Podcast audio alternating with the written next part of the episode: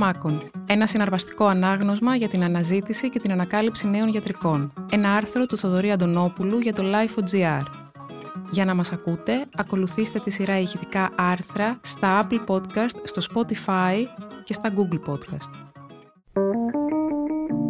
Είναι τα podcast της Life.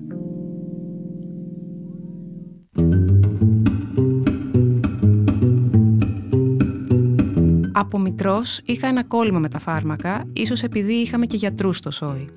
Μου άρεσε να περιεργάζομαι τις συσκευασίες, ενδιαφερόμουν για τη σύσταση, τις ενδείξεις, τις αντενδείξεις, τις οδηγίες χρήσης και τις πιθανές παρενέργειες κάθε σκευάσματος που έπεφτε στα χέρια μου. Δεν σπούδασα ιατρική ούτε φαρμακολογία, όμως το ενδιαφέρον αυτό διατηρήθηκε, γι' αυτό και κατέβασα κυριολεκτικά μονορούφι το βιβλίο Κυνηγή Φαρμάκων, η απίθανη αναζήτηση για την ανακάλυψη νέων γιατρικών, των Ντόναλτ Κίρ και Όγκη Όγκα. Ένα βιβλίο που θα συγκινήσει, νομίζω, καθέναν που ενδιαφέρεται για μία από τις πιο πονεμένες, αλλά ταυτόχρονα πιο ελπιδοφόρες περιπέτειες του Homo sapiens, μια περιπέτεια συναρπαστική που εν μέσω πανδημίας είναι πολύ επίκαιρη, διαφωτιστική, όσο και διδακτική. Η αφήγηση ξεκινά από τους αμάνους της νεολιθικής εποχής και φτάνει μέχρι τους σύγχρονους επαγγελματίες με την υψηλή επιστημονική κατάρτιση, από το όπιο, την κινίνη, την πενικυλίνη και την ασπιρίνη μέχρι το αντισυλληπτικό χάπι, το βιάγκρα, το πρόζακ, βεβαίως και τα εμβόλια. Δεν μένει όμως στο ιστορικό κομμάτι, αλλά επεκτείνεται στο πώς ανακαλύπτονται σήμερα νέα φάρμακα στις στρατηγικές ανάπτυξής τους, στα μεγάλα επιτεύγματα, στα λάθη, στις αστοχίες, καθώς επίσης και στις σύγχρονες προκλήσεις για τον κλάδο που δεν είναι μόνο υγειονομικές. Σήμερα, οι μεγάλοι φαρμακευτικοί όμιλοι δαπανούν δισεκατομμύρια δολάρια σε υπερσύγχρονα εργαστήρια στελεχωμένα με κορυφαίους επιστήμονες. Ωστόσο, βασικά στοιχεία της έρευνας για την ανακάλυψη νέων φαρμάκων παραμένουν η τύχη, η δοκιμή και το σφάλμα, το ρίσκο και η επινοητικότητα. Αναφέρουν χαρακτηριστικά οι δύο συγγραφείς, επιφανής κυνηγός φαρμάκων ο πρώτος, επιστημονικός συγγραφέας ο δεύτερος.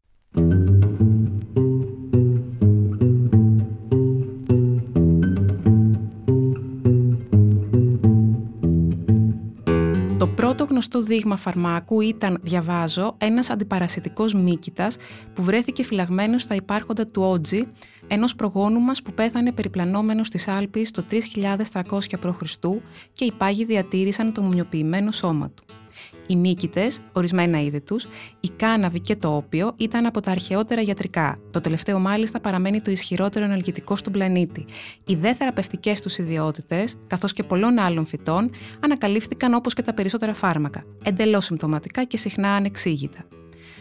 Το βοτανοχημικό σύστημα που παράγει ο πιούχα στις παπαρούνες, για παράδειγμα, δεν έχει τίποτα κοινό με το σύστημα των θηλαστικών που ανταποκρίνεται σε αυτά. Το κακό με το όπιο και τα παράγωγά του, ηρωίνη, μορφίνη, κοδεΐνη, που εμφανίστηκαν στα φαρμακεία τέλη του 19ου αιώνα, είναι ο εθισμός που προκαλούν. Δεν αρκεί βλέπεις ένα φάρμακο να είναι αποτελεσματικό, πρέπει και οι πιθανές του παρενέργειες να μην υπερκεράζουν τα ωφέλη του. Από την ύστερη αρχαιότητα και για πολλούς αιώνες, ο φαρμακευτικός μπούσουλας ήταν το περιήλυ ιατρικής του Διοσκουρίδη του 1ου αιώνα μετά Χριστόν. Τον μεσαίωνα τη σκητάλη παίρνουν ο Παράκελσος και ο Κόρντους που συνέγραψε το Dispensatorium, την πρώτη καθαρά επιστημονική πραγματεία περί φαρμάκων και ανακάλυψε τον Εθέρα, μια εξέλιξη τόσο σημαντική για τη χειρουργική, όσο εκείνη της πυρίτιδας για τον πόλεμο. Υπόψη ότι μέχρι τότε όλες οι εγχειρήσεις γίνονταν χωρίς αναισθητικό, ενώ μέχρι και τον 19ο αιώνα χωρίς αντισηψία. Από τους Ινδιάνους της Λατινικής Αμερικής έμαθαν οι Ευρωπαίοι άπικοι το εκχύλισμα της κυγχώνης, από όπου παρασκεύασαν το κινίνο, πραγματική σωτηρία για εκατομμύρια ανθρώπους σε εποχές που η Ελληνοσία θέριζε. Τον 17ο αιώνα, οι φαρμακοποιοί στη Βρετανία αναγνωρίζονται επίσημα ως επαγγελματικός κλάδος και τα φαρμακεία, τα οποία μέχρι τότε, εκτός απολογής ματζούνια, πουλούσαν επίσης μπαχαρικά, αρώματα, βαφές, διάφορα εξεζητημένα φυτικά και ζωικά προϊόντα και χημικά παρασκευάσματα που θα τέριαζαν περισσότερο στο καζάνι μιας μάγισσας, αποκτούν σταδιακά έναν πιο επιστημονικό προσανατολισμό. Άλλα δημοφιλής σκευάσματα της εποχής ήταν το εκχύλισμα κοκαίνης, η γκουαράνα, η στριχνίνη, το χλωροφόρμιο, η μορφίνη και το κόνιο. Υπόψη ότι μέχρι και τις αρχές του 20ου αιώνα οι κυνηγοί φαρμάκων όχι μόνο έκαναν επιτόπια έρευνα σε αιστείες λιμωδών ασθενειών, ρισκάροντας την ίδια τη ζωή τους, αλλά δοκίμαζαν στους εαυτούς τους ή σε κοντινά τους πρόσωπα τα παρασκευάσματά τους. Οπότε έπρεπε να έχουν καλή όσφρηση και γεύση, σωστή κρίση, καθώς επίσης και γερό ανοσοποιητικό.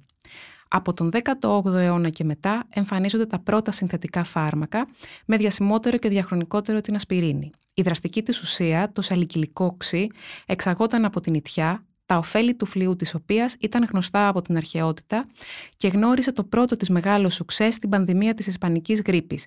Χρειάστηκε εντούτοις να δώσει αρχικά μάχη με την ηρωίνη της ίδιας εταιρείας, της Bayer, που θεωρούνταν πιο εμπορική, ενώ το όνομα του βασικού παρασκευαστή της ασπιρίνης Αρτούρ Άιχενγκριν αποσιωπήθηκε για χρόνια επειδή ήταν Εβραίος.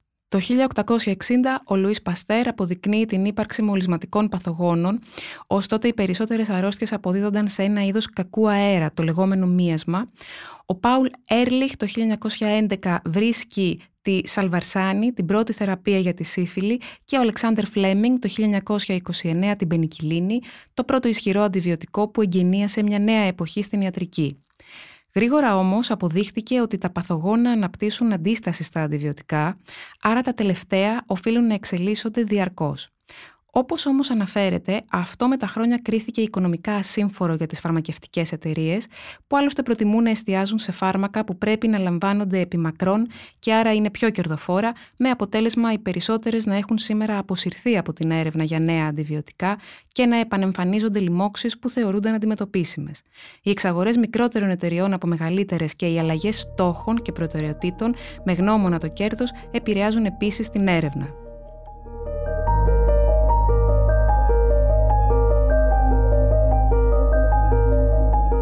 Το 1938 ιδρύεται ο Αμερικανικός Οργανισμός Τροφίμων και Φαρμάκων, ο FDA, και το 1941 κυκλοφορεί το μνημειώδες πόνημα των Gilman και Goodman, The Pharmacological Basis of Therapeutics, που ξεπερνά σε έκταση τη βίβλο. Αν και τα περισσότερα φάρμακα μέχρι τον 20ο αιώνα βασίζονταν σε μύκητες, βότανα και φυτά, η ανακάλυψη δυνάμει θεραπευτικών ουσιών σε ζώα άνοιξε τον δρόμο για τα γενετικά φάρμακα. Ένα από τα πιο αναγνωρίσιμα είναι η ινσουλίνη, που προτού αρχίσει να παρασκευάζεται εργαστηριακά το 1921, εξαγόταν από το πάγκρεας χείρων και σκύλων. Το δηλητήριο του κροταλία και άλλων φιδιών, όπως και του σκορπιού, χρησιμοποιήθηκε επίσης ως βάση φαρμάκων για καρδιακούς και υπερτασικούς. Χάρη στα αντιβιωτικά αλλά και στα εμβόλια αναχαιτίστηκαν μια σειρά θανατηφόρες επιδημίες. Ο Έντουαρτ Τζένερ, ο Παστέρ, ο Ρόμπερτ Κοχ και ο πατέρας της επιδημιολογίας Τζον Σνόου ήταν πρωτοπόροι στο πεδίο. Μια άλλη σπουδαία εφεύρεση που άλλαξε τη ζωή εκατομμυρίων γυναικών και μαζί κοινωνικά ήθη αιώνων, προκαλώντας ταυτόχρονα μεγάλες αντιδράσεις, κάτι που συνέβη και με άλλα φάρμακα, δεν ήταν όλα πάντα εξ αρχής ευπρόσδεκτα, ήταν το αντισυλληπτικό χάπι το 1961. Λίγοι γνωρίζουν ότι την ιδέα γι' αυτό την οφείλουμε στους Ελβετούς γελαδάριδες και την αξιοποίησή της στην ευτυχή συνέργεια ενός καθηγητή κτηνιατρικής, ενός εκεντρικού χημικού, δύο ηλικιωμένων φεμινιστριών, ενός δυσφημισμένου βιολόγου και ενός ευσεβούς καθολικού γυναικολόγου. Υπόψη ότι οι αγελάδες συνέβαλαν αποφασιστικά και στο εμβόλιο για την ευλογιά. Τα ψυχοτρόπα φάρμακα ήταν μια άλλη μεγάλη, επίσης τυχαία ανακάλυψη του 20ου αιώνα που έκανε αίσθηση, καθώς οι ψυχικές διαταραχές θεωρούνταν ανεπίδεκτες φαρμακευτικής αγωγής. Η χλωροπρομαζίνη το 1952 και η ημιπραμίνη το 1958 αποτέλεσαν τη βάση των σύγχρονων αντιψυχωσικών και αντικαταθλιπτικών.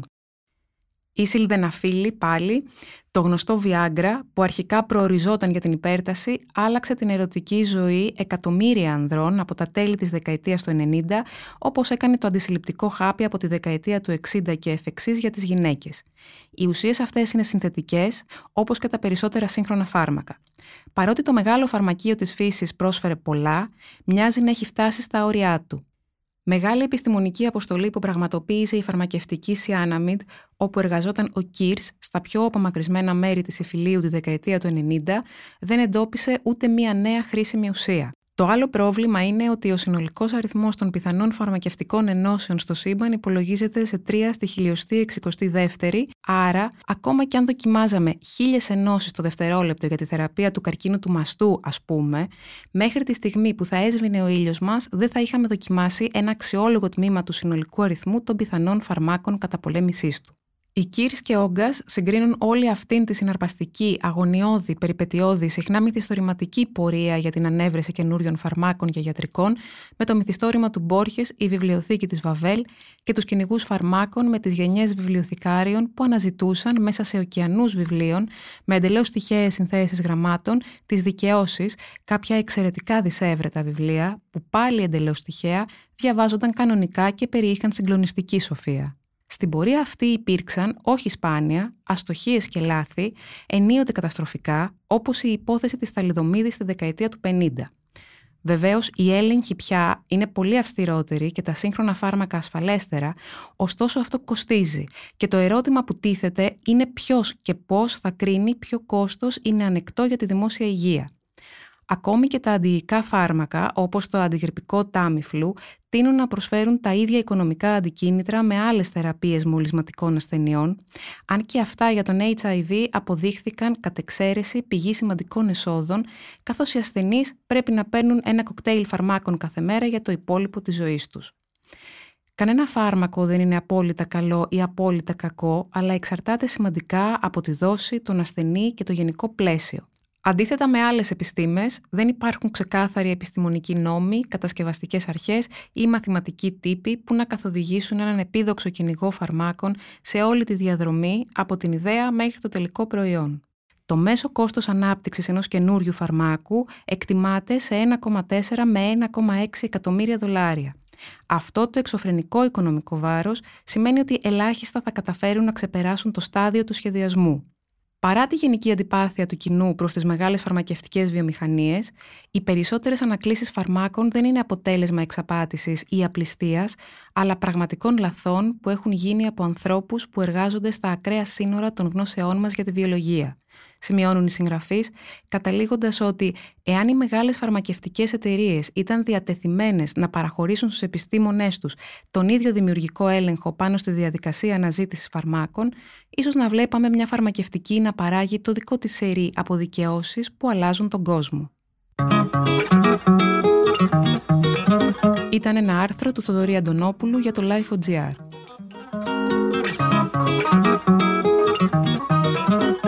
Τα podcast της LIFO ανανεώνονται καθημερινά και τα ακούτε μέσα από το LIFO.gr ή τις εφαρμογές της Apple, του Spotify ή της Google. Κάντε subscribe πατώντας πάνω στα αντίστοιχα εικονίδια για να μην χάνετε κανένα επεισόδιο. Είναι τα podcast της LIFO.